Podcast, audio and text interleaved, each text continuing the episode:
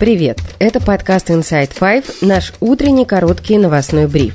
Пять самых важных и интересных историй от Insider всего за несколько минут. Сегодня 11 октября, среда. История первая. 10 октября Израиль нанес самые массированные воздушные удары по сектору Газа за всю историю конфликта с палестинцами. Всемирная организация здравоохранения сообщила о нехватке лекарств в крупнейших больницах сектора Газа и призвала открыть гуманитарный коридор. На данный момент запасы необходимых материалов в больницах исчерпаны. Сектор Газа также продолжает обстреливать Израиль.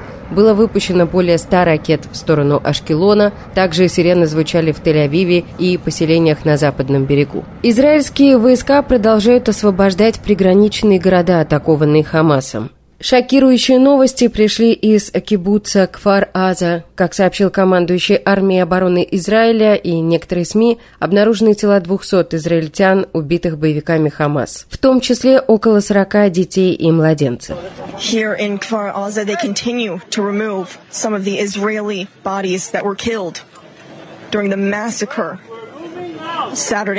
Премьер Израиля Бенемин Нетаньяху в телефонном разговоре с президентом США Джо Байденом предупредил, что Цахал начнет сухопутную операцию в секторе Газа. Байден не стал отговаривать израильского премьера. В обращении к нации Нетаньяху обещал атаковать Хамас с невиданной доселе мощью.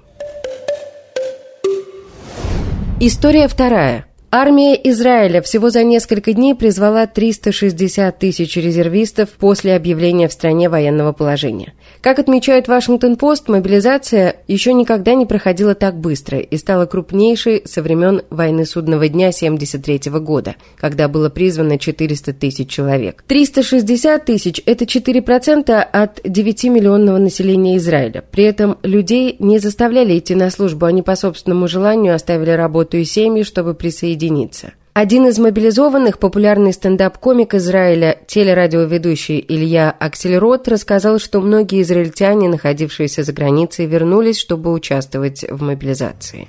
Мобилизация превысила стопроцентную. То есть призвались не только тех, кого позвали, но и многие, кто попросился в армию. Многие вернулись из-за границы, чтобы служить. Посмотрите в глаза людей – как мы сейчас смотрим друг на друга, насколько мы едины, сколько мы готовы помочь себе, нашим родным, нашей стране. Отметим, что в Израиле на фронт берут только тех, кто проходил военную подготовку. Само собой напрашивается сравнение с мобилизацией в России, где 300 тысяч человек призывали почти полтора месяца. Для мобилизованных россиян пришлось вводить крупные выплаты от 195 тысяч рублей, чтобы стимулировать людей выходить на службу, а также запугивать штрафами за неявку по повестке и уголовными делами за уклонение. При этом тысячи человек незаконно мобилизовали, повестки приходили людям с различными заболеваниями, инвалидам и многодетным отцам. Российские солдаты жалуются на нехватку оружия и обмундирования, отсутствие подготовки и неуставные отношения. Ад и Израиль в Авдеевке. История третья. Российская армия резко активизировалась на Восточном фронте, нанося интенсивные удары артиллерии и авиации по украинским позициям в ближайшем тылу. Россияне пошли в атаку в районе Авдеевки под Донецком и попытались создать там котел для ВСУ. В частности, так называемый военкор издания «Комсомольская правда» Александр Коц пишет, по сообщениям с мест, такого количества боеприпасов на единицу времени на этом направлении не применяли очень давно. Ну, то есть это не рядовая ответка, а прям, как говорится, ад и Израиль. Ассоциация с текущим военным конфликтом между движением Хамас и Израилем возникают не только у пропагандистов. Украинскими журналистами была опубликована фотография дыма над городом, снятая со стороны Донецка с комментарием «Это не Газа, а Авдеевка». К исходу дня появились заявления от украинских военных и блогеров о том, что в ВСУ удалось отбить все российские атаки к западу и югу от Авдеевки. История четвертая.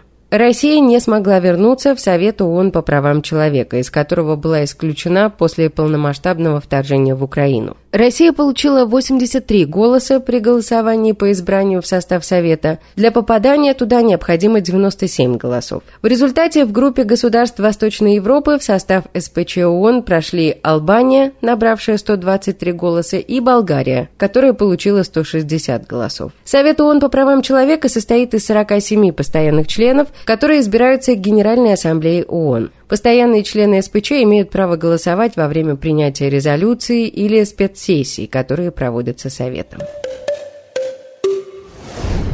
Магадан обеспечен. История пятая. Спикер Российской Государственной Думы Вячеслав Володин заявил, что релакантам, уехавшим из России и поддержавшим Украину, лучше не возвращаться назад. Если они вернутся, то Магаданом обеспечен, сказал Володин.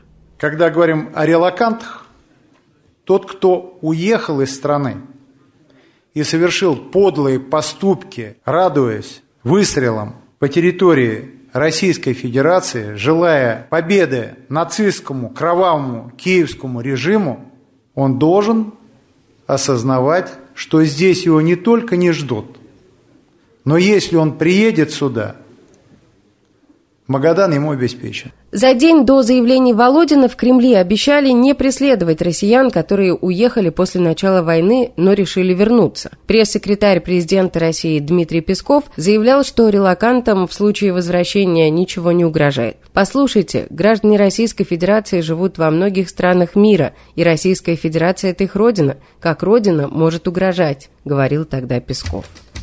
И это все на сегодня. Это был подкаст Inside Five.